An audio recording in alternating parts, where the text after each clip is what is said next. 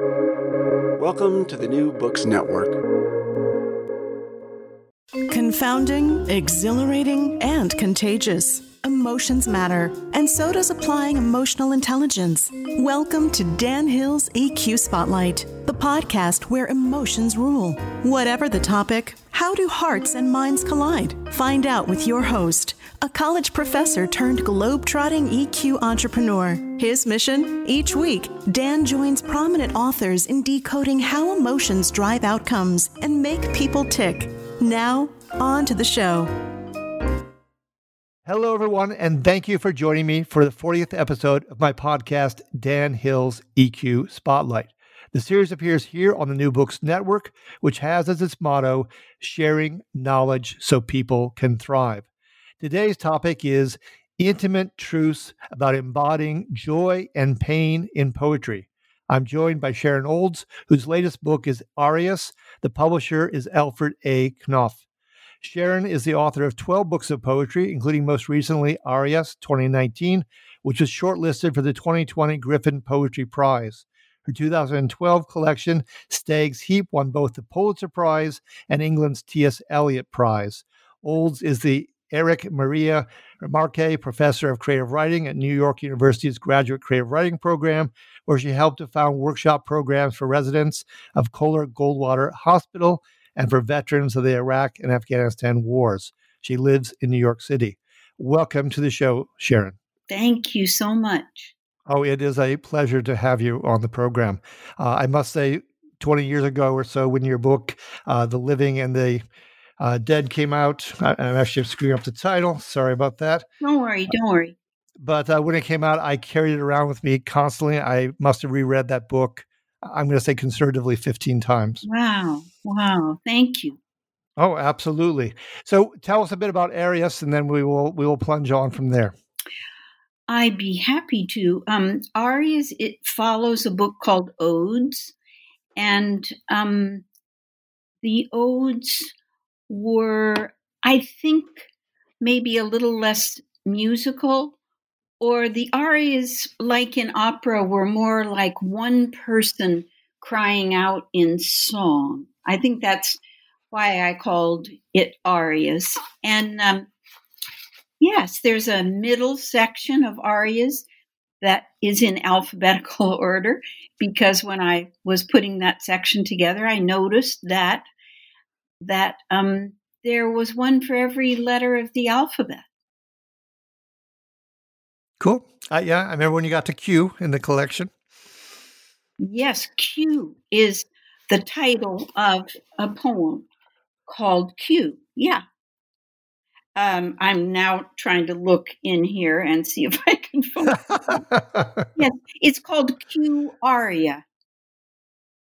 Yeah. So let's let's start out. This is unusual, but poetry offers us this opportunity. If you would read a poem from the collection for for listeners, I think that would be a a lovely way to have people get a sense of your voice, literally, and also uh, the collection. Yes, good. I'll read the first poem in in the book of arias. It's called "For You." In the morning, when I'm pouring the hot milk into the coffee, I put the side of my face near the convex pitcher to watch the last round drop from the spout. And it feels like being cheek to cheek with a baby. Sometimes the orb pops back up, a ball of cream balanced on a whale's watery exhale. Then I gather the tools of my craft, the cherry sounding board tray for my lap, like the writing arm of a desk, the phone, the bird book for looking up the purple martin. I repeat them as I seek them so as not to forget tray, cell phone, purple martin, tray, phone, Martin, Trayvon Martin. Song was invented for you. All art was made for you painting, writing was yours, our youngest, our most precious, to remind us to shield you. All was yours, all that is left on earth with your body was For You. Thank you so much for that reading. W- what would you like to say about this particular poem? It opens the collection, it opens our interview. Um, how can you elucidate on this if you'd like to for, for I'm glad when people hear it when they can't see it, because often my eyes run forward in a poem if I'm looking at the page at the same time I'm hearing it. So, this way, because it's a poem that has to do with an unfolding of an understanding via the the words, the sounds of the words. I'm glad that it that it's on the radio. Great. The you know when I started this is the first poem in the collection. And I started reading it, and immediately you know reading uh, the dead and the living came back to me because you have, and I don't know if I'm the only one who's commented on this. I'd be very surprised if I am. Your line breaks are are very unusual, shall I say? um, including the one you just had. I mean, the, the second line breaks between the words my and face, um, and it goes on from there.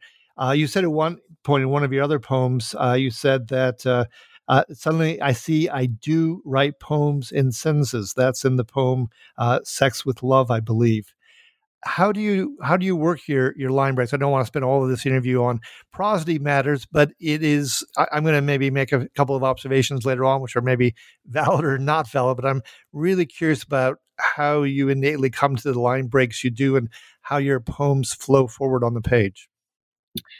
Yes, I, I, I love the enjambment. I love a line that goes over into the next line.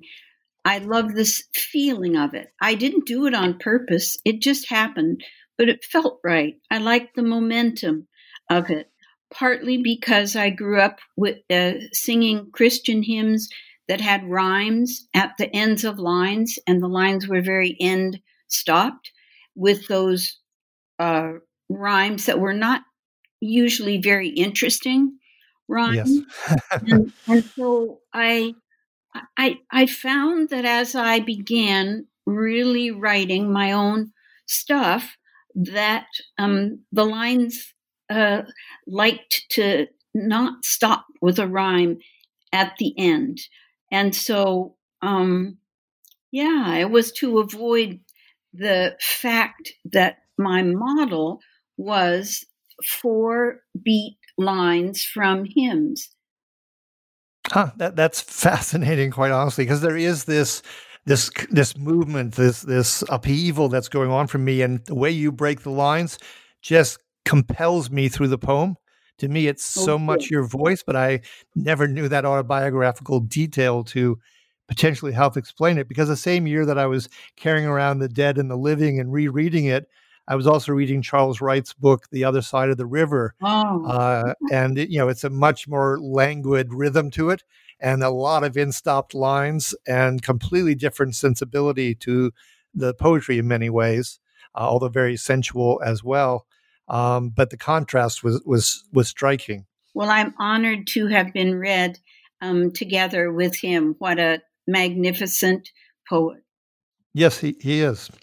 So, speaking of poetry, I don't want to go to the hackneyed question about which poets influenced you, and I will uh, have a different question here in a moment. But I wanted to tell you just to see what your response is to some of the the poets or writers that um, you do evoke for me and that I love. Not saying that you're influenced by them, that I see them in your poetry. I think your poetry is very unique and stands on its own merits entirely. Uh, but I do, when I read you, some of the poets that come back to my mind, um, and there's a question in here somewhere, I promise you.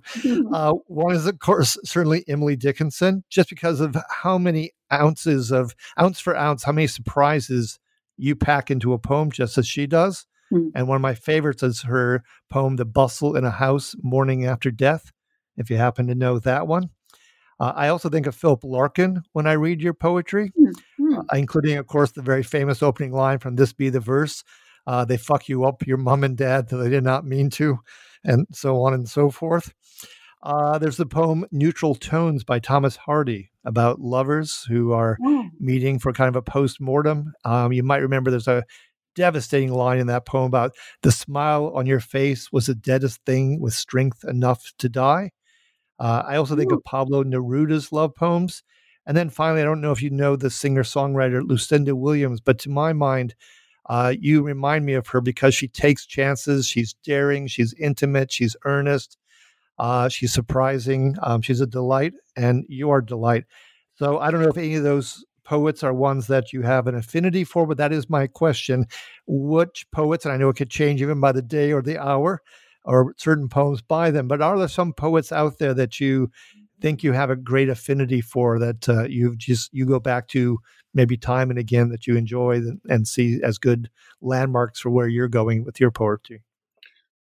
Well, um, the honor that I feel for our beloved art and for those who have written in it is so large. I don't tend to think of myself in the same breath as others, but I certainly uh, Whitman and Dickinson are are certainly very important, and those poets you mentioned, and then I guess there's a, a special sense of connection with um, Gwendolyn Brooks and Ruth Stone and Muriel Rukeyser and um, Stanley Kunitz. Those are uh, poets that I um, I I wish I, I like to mention in order to honor their pioneering spirit. And in that pioneering spirit, what what is just to help out listeners? What would you say who may not be familiar with their poetry? What what do you particularly admire about it? What did it maybe teach you or inspire you by? Well, they're they're all those four women I mentioned of that of that age, like about twenty years older than I am.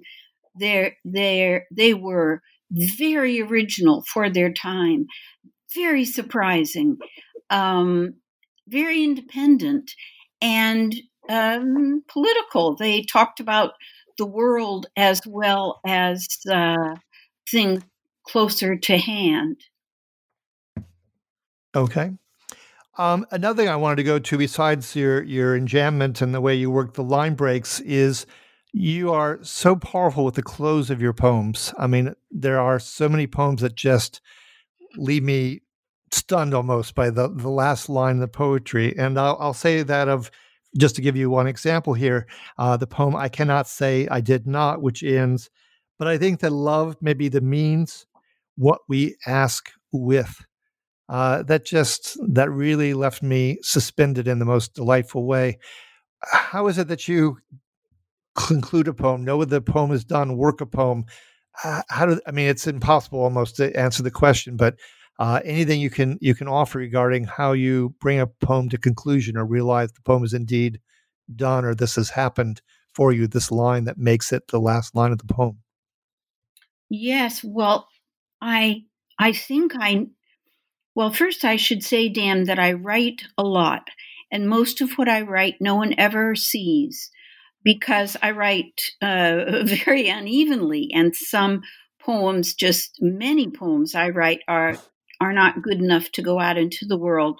If a poem does not find an ending, which is enough of a distance from its beginning, I might not even type it up. I think in that poem, um, I was concentrating uh, and thinking about the theme of the poem, and uh, the ending surprised me. I hadn't thought uh, that I was going there. I never know where I'm going, and it surprised me, and I liked it, so I kept it. Sure. Well, I love that answer because I must say, for years I wrote poetry, and my kind of my rule of thumb was if I came out of the poem knowing what I knew coming into it, then it likely was not a good poem. right, right. Yes. There, there, ha- there, had to be some discovery, some surprise for me um, as well. And it's musical also. It's important to me that the poem feels over when it's over in that satisfying way, like the end of a piece of music. And are there any tricks of the trade in terms of rhythm, image? Is there anything there that helps you know you've got that right kind of feel or resolution to it? Oh no, I I don't know what I'm doing, but I do it, and I guess it has to do. I have some principles like I want to be accurate. rather than just use any old word. But I think, uh, like all artists, feel that way. So the the wish to be um, accurate, yeah. Okay. So, uh, going back kind of in the spirit of the dead and the living, but very much with what you wrote here in Arias, um, I wanted to move to some things that are a bit more autobiographical, but not in a way to overshadow the poetry itself. And to the extent you're you're willing to share with us, that's great. If we need to move on to another question, I will respect that, of course, as well. So, so one thing is is the role of your your father as it appears in the poetry, and you can reference or even read parts of any poems you you want to from this collection to help us with that. But you mentioned for one thing, which was rather striking, you being a celebrated poet, that your father was, I guess I would term it semi-literate. I'm thinking of a term where you one point in a poem, "My Father's Whiteness," you say, "Proud he could not read," um, and you talk about block lettering and so forth. Um, so it's striking that you would be, you know, a very articulate poet um, with a father who you know seems to have been in a different vein. Anything you might say about that and how you worked against that legacy? Is that also something different than you know these these uh, poems in the hymnal? I'd be happy to talk about that, uh, and I have been talking about the whole theme of the connection between uh, real life and art uh, all the time I've been writing. Um, the answer that I have given um, is that I took a vow very early on not to talk about my personal life. I think it's uh, hard enough for for a family to have a poet in it, much a, a, family poet in it, yeah. um, without also uh, having their uh, actual selves discussed. So I never said whether or not my work was autobiographical um, I, I wanted to talk about, you know, lines and rhymes and things. And I felt partly it might have been uh, 40 years ago that it was that I was a woman writer uh, that I was asked more then. But I'm glad you asked it now, Dan, so I can say um, it just didn't seem like what I wanted to talk about, though all each of us as a writer, I think we notice that there are subjects that bring out our better writing, and I and I think family subjects have uh, been that way for me. Yeah, no, I think uh, Gene O'Neill, you know, didn't uh, allow Long Day's Journey into Night to uh, be released until after his death, uh, because he had turned to writing that which he knew best, uh, which is his own family and you know their issues as it might be. Um, is there a, a, poem or two here in the collection that references, you know, the I'll, I'll, call it moving away from the autobiographical, uh, a father figure in the poetry uh, that has some themes or some insights that you would particularly like to share with with listeners? Just want well, to tee up that angle. I'm not going to be reading uh, except one more poem. Okay. Um, I don't think. I mean, um, if anyone is interested in poems about parents, uh, whether they're autobiographical or not, um, my book, The Father, is a book of, um, how do I put it? Uh, poems about the death of a father from the point of view of a daughter. That's just how I talk about it. I'm I'm trying to stay away um, from the whole question of, you know, whether the realism is autobiographical or not. But then if I'm if I'm in a class of young writers, then I will say to them, I think it's pretty obvious whether my poems are autobiographical or not. And then I might wink so that they aren't being held aside from any fact that might be useful to them in their own writing lives. Okay, that's that's fair enough.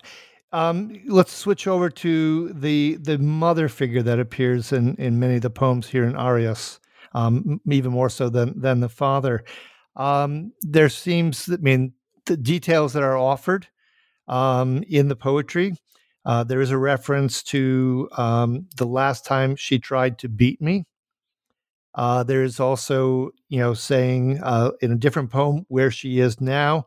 Um, she did the best she she could against the odds. I'm slightly paraphrasing the close of the poem. But um, speaking from a, a level of emotional intelligence as a as a poet, as a writer, um, h- how does one move through? Uh, and this this subject is, you know, this particular episode is called both uh, joy and pain uh, in poetry. Uh, how do you find the? Um, I, I, guess the the emotionally are there certain emo- emotions you think you're drawn to? There are certain dynamics you're trying to work through in your poetry? Uh, I guess that's the way I'd, I'd phrase the question. Well, I think again, what what an artist wants to do is make something that might be of some value to someone else. And um, some of us find that writing with more apparent personalness um, engages us in, in in a way that we might write something that we um, want to send out into the world and that we believe in enough to send out into the world. So I don't know how or why I do what I do. I don't know that about the younger writers whom I work with at New York University. Um, but when we're looking at each other's poems, we can tell each other the parts that we like the most and that we yep. find most successful. Yeah, the ones that resonate, the passages, the whole poems. Well, I, I, mean, I must say, for for me, your poems resonate tremendously, and I think it's partly the it's the, the chances you take, the the earnestness, uh, the the openness. I mean, I'll go to another poem that I, I like very much from this collection, Hyacinth Aria, and it closes something like, "And for a moment, I loved my mother. She was my first chance, my last chance to love the human." You may not that that that ending may also have surprised you in the act of writing it. Uh, in retrospect, uh, is there anything you might like to say about the close of that poem? I think that ending did surprise me, actually. I don't hold my poems in my mind. So at the moment, I'm thumbing through trying to find a poem so that I could answer a question about it. But I, yes, I think that, well, you know, often we know things we don't know we know, and they might come out in the end of a poem. And sometimes we'll make a statement, and then to make it truer, all we need to do is add the word not. I mean, sometimes I think I, I sometimes I say things that are the opposite of what turns out to have more of a feeling of truth to me. but again, Dan, I don't I don't believe that as poets we need to know what we're doing. We need to do it. And then after we've done it, we have judgments to make and we have friends to help us make those judgments about what we want to send out into the world. Oh, I, I couldn't agree more. The um, I'm not a poet of your stature, but I certainly wrote poetry back in the day. And the best poem I ever wrote, I, I came across it one night in my my notebook, and it was a, part of a longer poem. And I actually threw away most of the poems. It wasn't very good, but there was one passage that I said, "This is pretty good," and I think it was the best thing I ever wrote. And I don't remember cool. writing a word of it. Uh huh. Yeah. But that's just how it happened. And uh, I was happy for the gift, shall we say. Yes, yes. I know what you mean. I do. So, so let's, let's, um, there's also some very moving poems here about uh, relationships ending, you know, romantic, uh, sexual relationships. Um, there's a line that I, I found uh, amusing and poignant both uh, about former lovers who had met. And uh, there's a line, that there'd be a hug like a child embracing a tree. Um, you want to talk about the use of imagery or similes in your your poetry and what is, if there's certain things you're, you're drawn to? I certainly noticed uh, nature, uh, flowers, among other things. But what what might you like to offer there? Yes. Um, well, I think um, you know, I'm thinking of Charles B, uh, who used virtually no symbolic language. Um, and so to some poets, it happens a lot. It certainly happens to me. Um, I don't know how to do it. I don't pause and think, hmm, what would be a good metaphor here?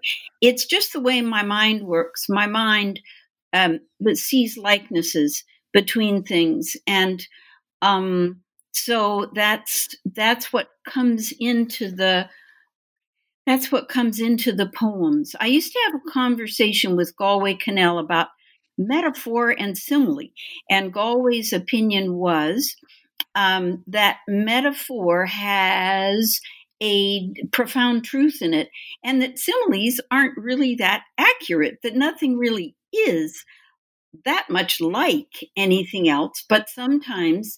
Uh, perhaps in a mysterious spiritual way, something will be something else. So I right away thought too bad I use similes and not metaphors, like kind of second class. But he wasn't really trying to say that. That was just his opinion. And later I realized that, uh, yeah, it's not a matter of my opinion that I prefer similes. They are just the way my brain works. And, speaking of how the brain works for a poet, uh, particularly an accomplished poet like yourself, the the role of memory. I mean, these are poems that are looking back um, quite some time, often. And do you see that? Um, you, know, you, you believe you're concerned or interested in being faithful to the moment? Is about rediscovering the past? Is about shedding the past in terms of what it can share light for the future? What kind of journey do you think you're making as you go back in the past but are writing in the moment? I guess partly I would like to come out of ignorance into some better sense of what actually um, what is true. I was raised with a, a, sort of hellfire religion, so there was a lot of um, supposed information I was taught that turned out. Uh, I believe not to be true. So to just have any sense of what's actually going on ever in a life is is welcome. And then, of course, with love poems, you we are moved to praise the beloved of whatever kind of belovedness. So I think that's certainly a, a lot of a lot of one's desire to go toward a poem, including its formal aspects um, of one kind or another, and and praise those uh, whom we want to honor. And, and how did you become a, a, poet? I mean, how, how did you devote yourself to this? I mean, were there certain epiphanies, moments where you realized this was going to be your vocation? Um, you know, how, how did that early journey happen? Well, I think probably the most important thing is that before I was born, I was interested in the sounds around me. I was interested in stomach gurgles and in breath and in heartbeat. And then once I was born, I was interested in those things out in the world and in music and in dancing. And, um, and then when I was maybe 20, I was writing fiction as well as poetry. But, um, uh, the, my, my my fiction was even worse than my poetry. I think I can put it that way. And then also, when I read the work of uh, Joyce Carol Oates, her book of stories, that was what I would have wanted to write. And I realized she was already doing it. And so, poetry um, is where I uh, kept going. Well, I, I, for one, am glad you kept going with the poetry.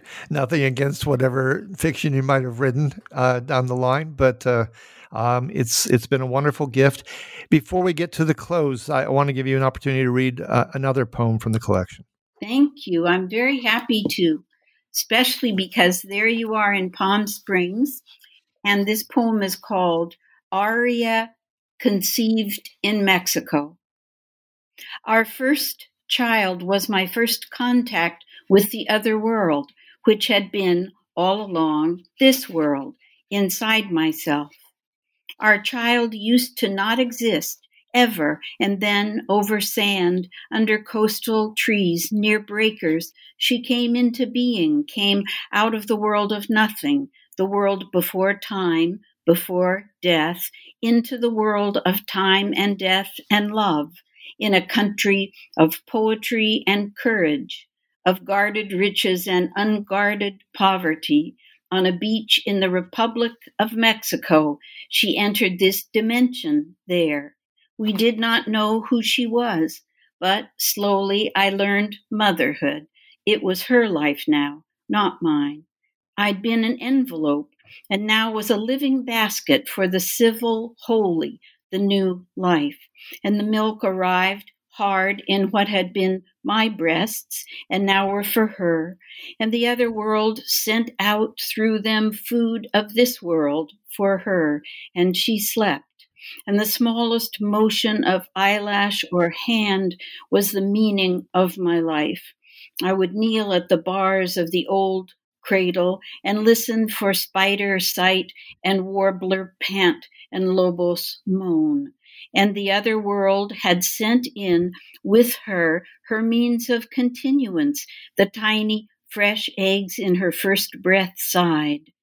Through her children, her life would continue, and maybe if we do not destroy the earth, it too might continue, the whole life of the human in Bahia Sur and Merida and Islas del Mujeres. I'm so glad you chose that poem. That's one of my favorite from the collection, actually. Oh, thank you, Dan. Oh, absolutely. So, uh, for everybody, this has been the 40th episode of Dan Hill's EQ Spotlight. Uh, my esteemed guest, Sharon Olds, her latest book, Arias. Uh, the subject of this podcast was Intimate Truths about embodying joy and pain in poetry. You can find other information about this episode by going to my latest blog posting at https emotionswizard.com. Uh, if you enjoyed today's show, please give it a rating or review on iTunes. To check out other episodes in the series, you can go to my company's website at the three W's, sensorylogic.com. Finally, I like to conclude every episode with an appropriate epigram. In light of today's topic, here's a quote from F. Scott Fitzgerald's first published novel, This Side of Paradise of two of the characters in that novel, he writes, they slipped briskly into an intimacy from which they never recovered. Until next time, be kind and stay safe.